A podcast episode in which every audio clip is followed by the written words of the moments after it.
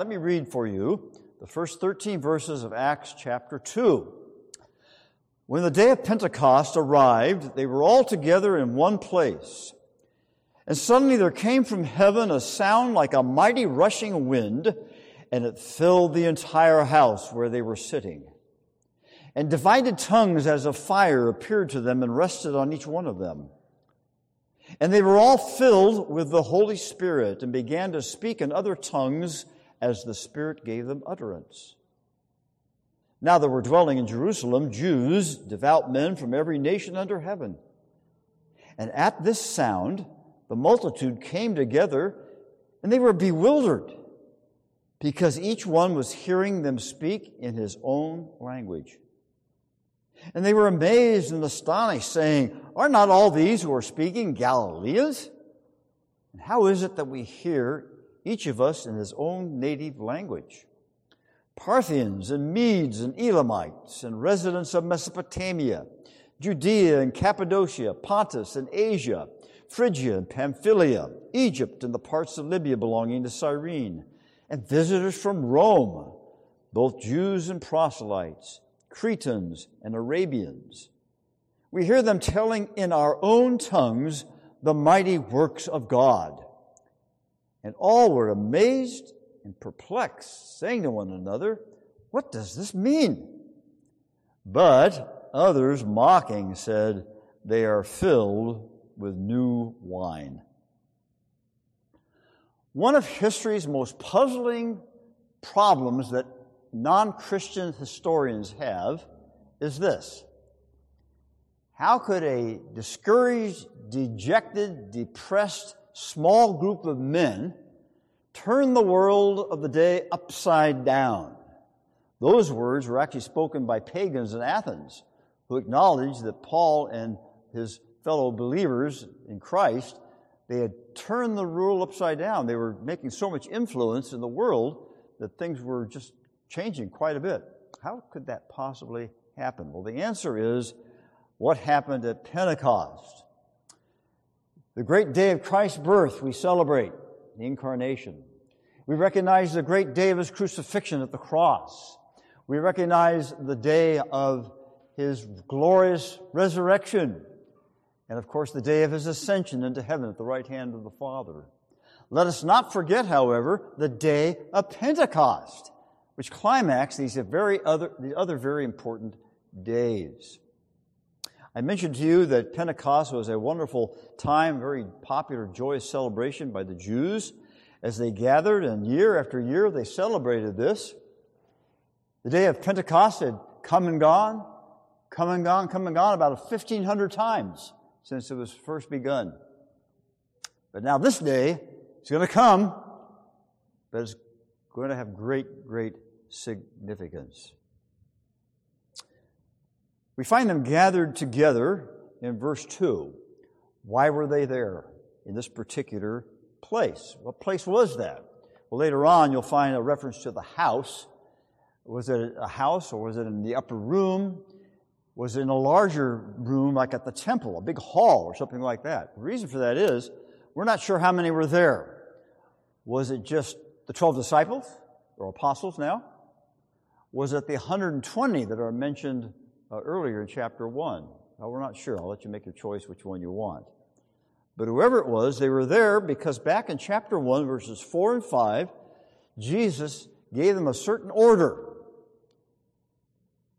He ordered them not to depart from Jerusalem, but to wait for the promise of the Father, which he said, You heard from me. For John baptized with water, but you will be baptized with the Holy Spirit not many days from now.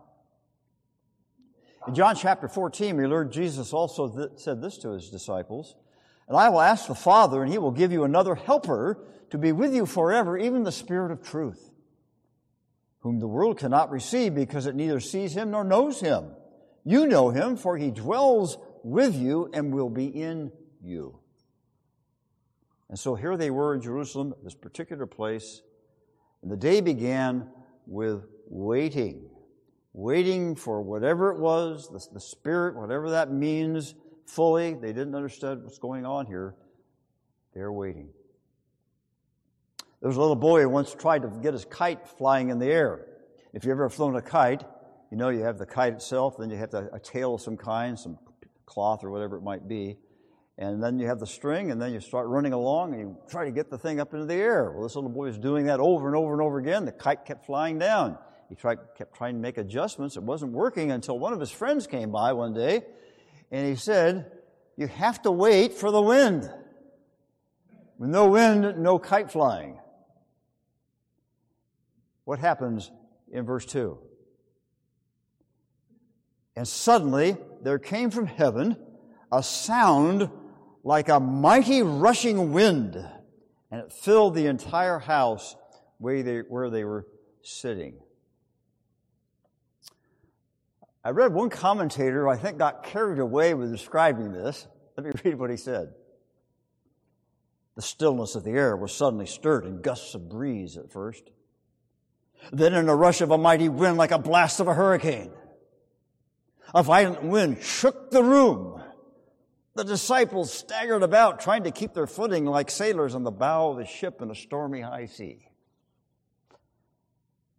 Is that what really happened here? I don't think so. It's an important word here in verse 2 we need to notice. That word is sound. There was a sound like a mighty wind. That's the emphasis. You heard the sound. Now, if you've ever been in your home and a big wind begins to blow, especially in the middle of the night, it's kind of eerie, kind of scary. You wonder if a tree doesn't topple over or something doesn't get blown around too much. Especially if you're in a hurricane or a tornado, then the wind really is blowing. And the sound just is it's like a, a thousand uh, railroad cars or a hundred jet jets going by. People say it's just almost deafening. This is what these disciples gathered here in Jerusalem in this place heard there, and the sound just filled the entire house where they were sitting. What a fitting symbol of the presence of the Holy Spirit. Because the Holy Spirit is like the wind. He can go wherever he wants to. He's not confined, not contained. He's omnipresent. He's omniscient. He's omnipotent. A new age was coming on the day of Pentecost.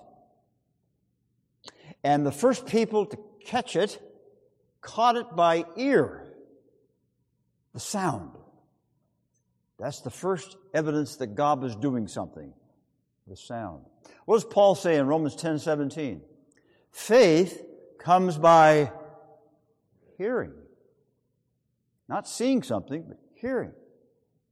And hearing by the Word of God. That's what happened here. Verse 3, new, something new, another new thing occurs. First the sound, then sight.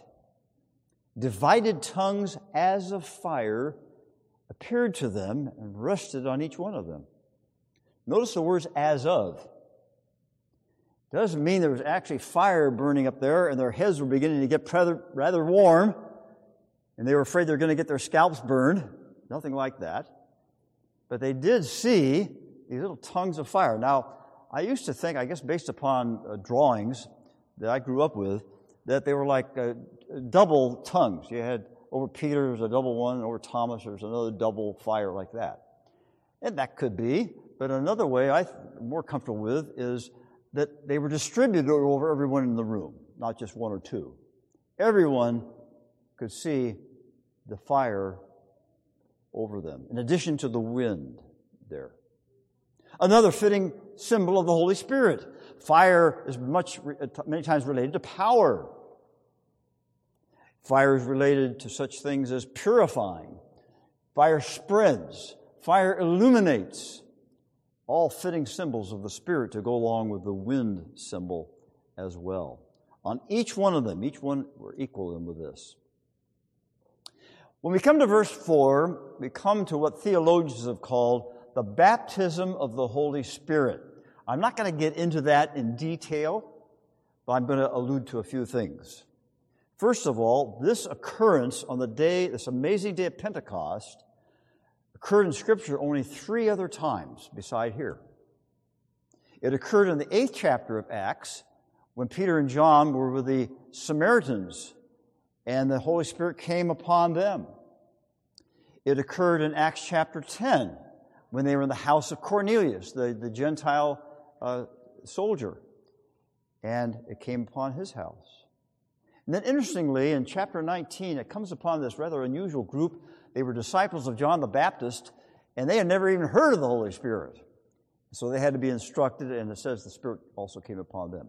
Other than those four occurrences in Scripture, particularly the first three, uh, we don't read anything like this happening again in the New Testament. It's interesting that when, John, when Jesus gave his disciples the words in Acts 1 8, what did he say? You will be my witnesses in all Jerusalem and Judea. That's what's happening here in our text.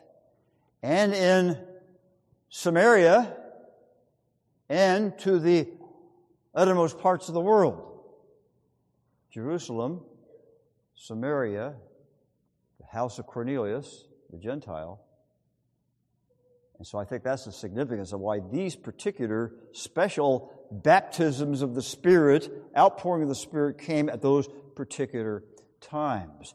What happened here? what's this all about? Well, in the Old Testament, believers had the Holy Spirit. Otherwise, they would never have been converted. Their hearts would never have been opened up. You need the Holy Spirit to do that. There were certain people like Samson and others, and David. We read that the Spirit came upon them in a very special way. That's true. But nothing like this particular day of Pentecost in which the Holy Spirit was poured out in abundance upon the new community, the new body of Christ.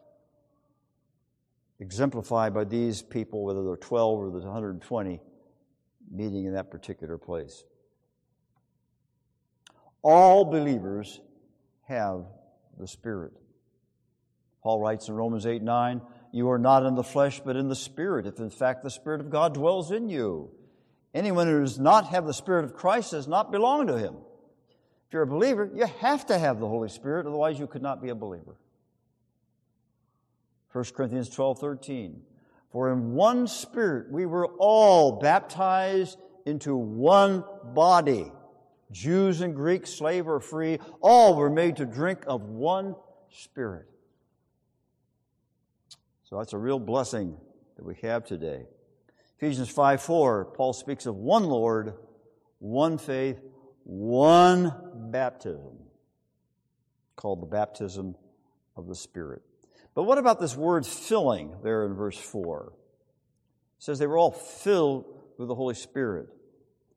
Normally, the filling is what continues from once you become a believer in your life. On this particular day, the baptism and the filling all happen all at one time. The filling, as I would understand it, is simply believers living in the Spirit, producing what? The fruit of the Spirit love, joy, peace, long suffering, gentleness, meekness, temperance, faith, etc. It's living our lives out before the Lord in the power of the Holy Spirit. Think of a balloon. Take a balloon. Ideally, you want it blown up as far as it can go. Blow, blow you blow it, blow, it, get it bigger and bigger. It's, there it is, a big, huge filled balloon. But let's face it, it doesn't take long for the air begin to leak out of it. Or maybe when you're blowing it up, you can't quite get it all the way full. But you get it halfway, three quarters of the way. Give it to a little child, and the little child huffs and puffs, and just a little bit of air gets in there. But it's being filled. So the Holy Spirit in our life, we sometimes we fill the balloon up. We wake up in the morning and we're feeling close to the Lord. We read our scripture, we have prayer and so on, and we feel, well, I'm ready to take the, uh, the day. Lord, bless me this day. Give me the courage to stand for you. And we're really filled with the Spirit. And other days we get up and, eh, not quite that great. We don't doubt our salvation, but we just realize we're not serving God like we should. So the filling of the Spirit is based upon the baptism of the Spirit. When we're converted, the Spirit comes and dwells in us then the filling is to continue there. Going on to verse, the end of verse 4, something else new is introduced here. And they were all filled with the Holy Spirit and began to speak in other tongues as the Spirit gave them utterance. What were these tongues? First, there's the sound of the wind then the sight of the fire, and now the speech of these tongues. Well, the Greek word, glossolalia, means simply language. Normal languages. They began to speak in normal language. That's how the word, what the word means. One purpose was to attest to the Jews that Judaism was obsolete. Christianity was now the flowering forth of all that had been prophesied and prepared for in the Old Testament era. Now a new era was coming. No longer were they to be uh, identified with Judaism, but with the new Christian faith. Also, it was a judgment against the Jews for their disbelief in Christ and their, even their crucifixion of him. Way back in Isaiah chapter 28, verse 11, Isaiah says, For by people of strange lips and with a foreign tongue, the Lord will speak to his people. And that's happening right here on this day of Pentecost. In 1 Corinthians 14, verses 21 and 22, in the law it is written, By people of strange tongues and by the lips of foreigners will I speak to this people, and even then they will not listen to me, says the Lord. Thus, tongues are a sign not for believers, but for unbelievers. Interesting. We could explore that further, but we won't. But this is another purpose of the tongues. But thirdly, and obviously, it was to enable the gospel message of Jesus Christ crucified and risen to be able to be communicated to these Jews that had come from all over the world. It was in understood languages, not in strange gibberish. What's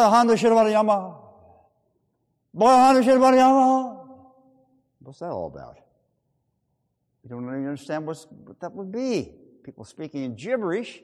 The Lord wants the gospel to be understood in language that people can understand, challenging the mind, not just the emotions. So we have sound, sight, speech on this very amazing, remarkable day of Pentecost each demonstrating the fulfillment of the promise of the Holy Spirit that Jesus had told about to his disciples. All spoke the same gospel as we do today Christ crucified and risen, the answer to our sin problem. Tongues were never meant to make the disciples feel good. It's meant to communicate something. And so I would understand that the gift of tongues is, was a transitional thing, a temporary thing for that apostolic age, the age of the apostles. And when the apostles faded away from the scene and when the scriptures were completed, there was no more need for that. God in His providence chose that through arduous language study and through uh, the work of men studying the scriptures that, that takes a long time to do all that, look at the original languages and study the text and put things together to preach and to teach and to share. This is how God in providence has worked it out ever since this day of Pentecost. Rather than boom, all once, giving you the ability to talk to whoever you want to.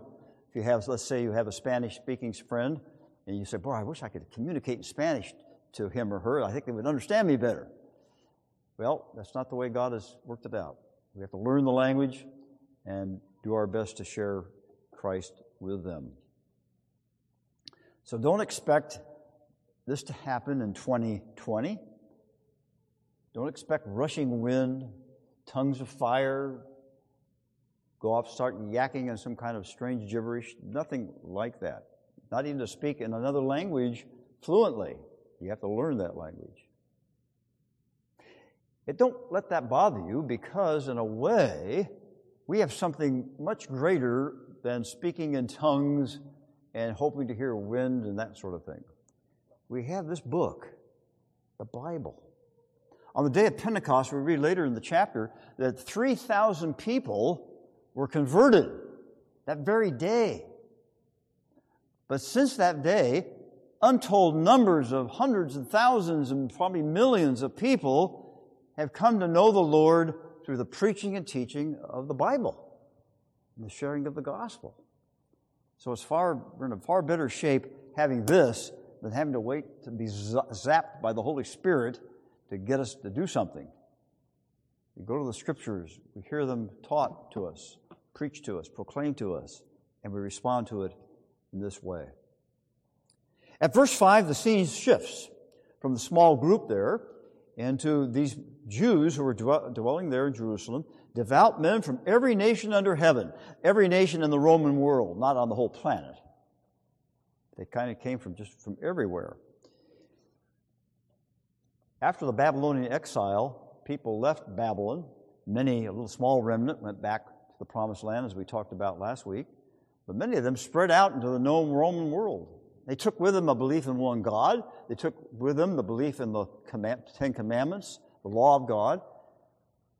But nevertheless, they remained unconverted without Christ.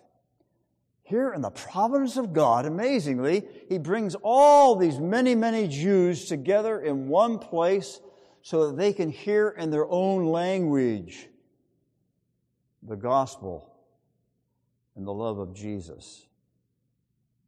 Very interesting to think about that. In their own language. Everybody spoke the common Koine Greek, but they were amazed to hear people talking in the language they used back in their homes, in their homeland. How is this possible? They were bewildered. They were amazed at this. Look at verses 9 through 11. I'm not going to read those again, but I will point this out to you how Luke has structured it in listing these. He begins with nations that were to the eastern part of the Roman Empire, and then he moves northwest, and then to the south, like Egypt and, and Africa, North Africa, then way out to the west to Rome, and then he comes back to Crete and winds up with the Arabians, which would be sort of southeast. He's exemplifying how these people were from all over the Roman world on this particular day, hearing the gospel of Christ. What do they hear? Look at the end of verse 11. We hear them telling in our own tongues the mighty works of God. What were those mighty works? Centered in the works of Jesus Christ his remarkable birth, his three years of ministry, his miracles, what he said, how he said it, how he treated people. And then that a remarkable death on the cross. What a terrible thing that was. Yes, and you people were responsible. Your people crucified him. Peter goes on to say in his sermon. So they heard about the death of Christ. They heard, of course, about the resurrection of Christ. Don't forget that in this group were many people, if not all of them, who have been eyewitnesses of the risen Christ. So undoubtedly they heard about that and about his ascension into heaven. Is the world saying that today about our churches? They hear the mighty works of God, or are they hearing mostly about the mighty works of men and how much we have done and what good people we are? and how we ought to help one another. All very fine things, but not the same as the wonderful works of God. Verse 12 picks up from verse 8. Remember verse 8, how that ended? How is it that we hear each of us in his own native language? Now we jump to verse 12. And all were amazed and perplexed, saying to one another, What does this mean? So the impression was made, and you would think at this point, everybody there is just could hardly wait to hear more about this. Their hearts are all open, they're ready to believe. Ah, didn't take long for the mockers to show up. End of, or in verse 13. But others, mocking, said, They are filled with new wine. These people are drunk. They're nuts. Don't listen to them. We don't know how many of them there were, but there's quite a number of them probably. And that was their reaction. This stupendous miracle of Pentecost didn't bring conviction to their hearts at all. They were unmoved. Now, that's as far as our text this morning takes us. I do want to just make a comment a little bit verses 14 and 15. Luke, who steps up in verse 14, But Peter, standing with the eleven, lifted up his voice and addressed them. Peter, the wishy washy disciple, the guy who was a coward in the shadow of Christ's crucifixion. Strong in many ways and yet weak in so many ways. Here is Peter, of all people, standing up in front of this large audience of Jews proclaiming the gospel of Jesus Christ. Immediately he confronts the mockers.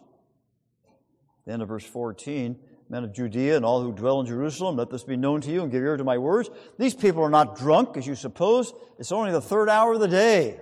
People don't get imbibed, start imbibing that early in the day. You can't blame this on their drunkenness.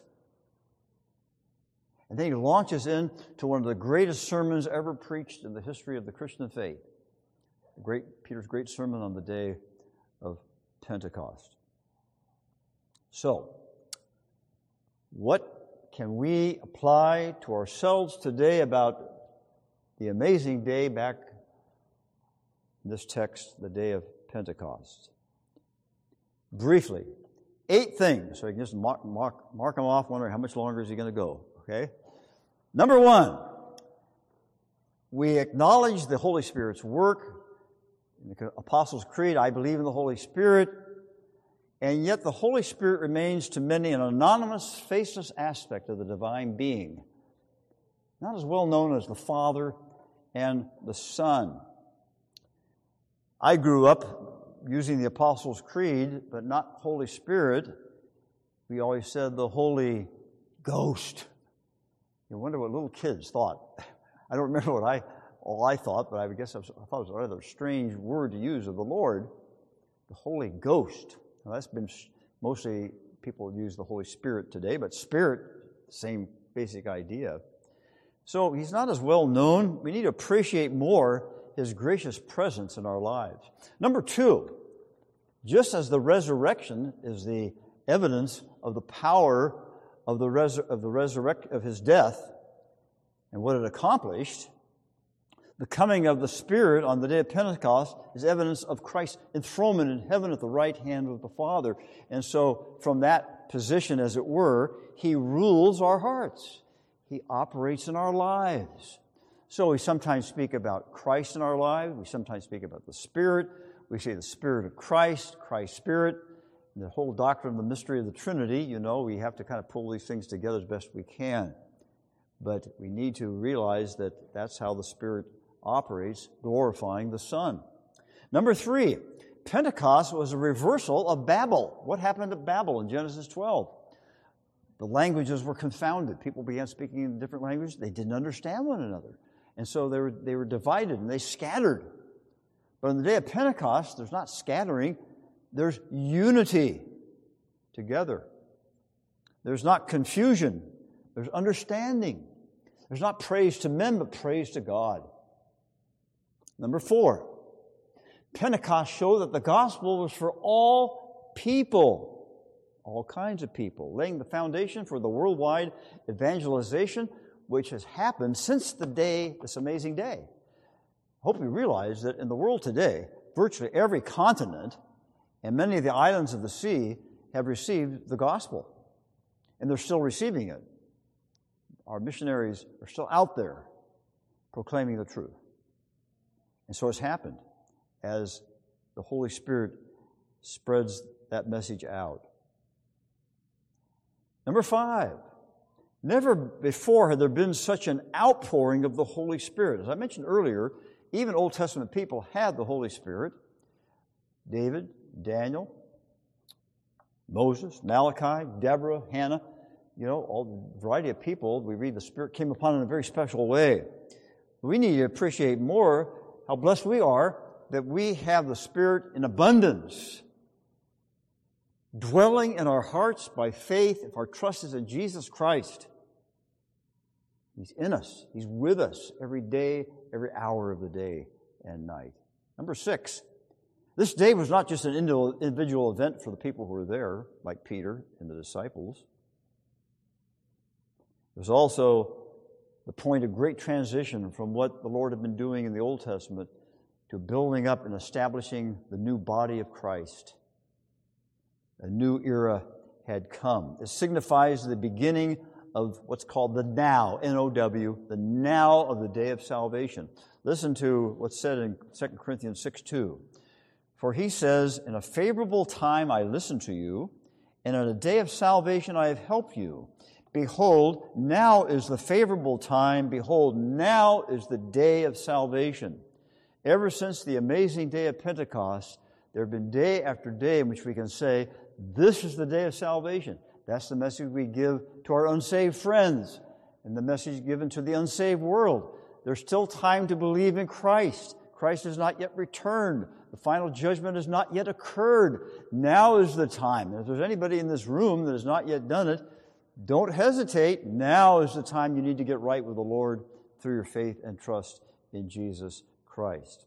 Number seven, the new, this new power also resulted in a wide and unknown distribution of gifts of ministry to all believers. We all have something we can do that God, by His Holy Spirit, enables us to do.